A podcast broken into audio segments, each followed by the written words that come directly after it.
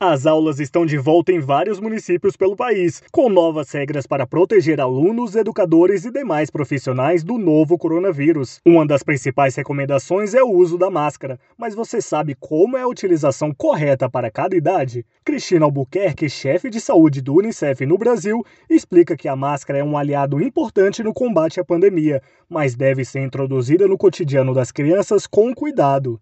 Em geral, crianças de até 5 anos não devem usar máscaras também no ambiente escolar. Mas isso também depende das circunstâncias locais, como, por exemplo, uma determinação da autoridade sanitária local.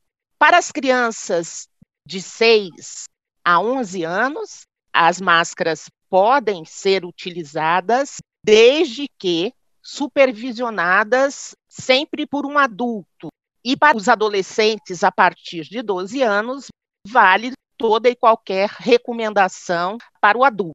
Em média, nós precisamos trocar as máscaras no mínimo de três em três horas, ou quando elas estiverem sujas ou úmidas. Nessa volta às aulas, cada um faz sua parte. Use máscara, lave sempre as mãos, mantenha a distância e siga as orientações da escola. Saiba mais em unicef.org.br. Reportagem Alan Rios.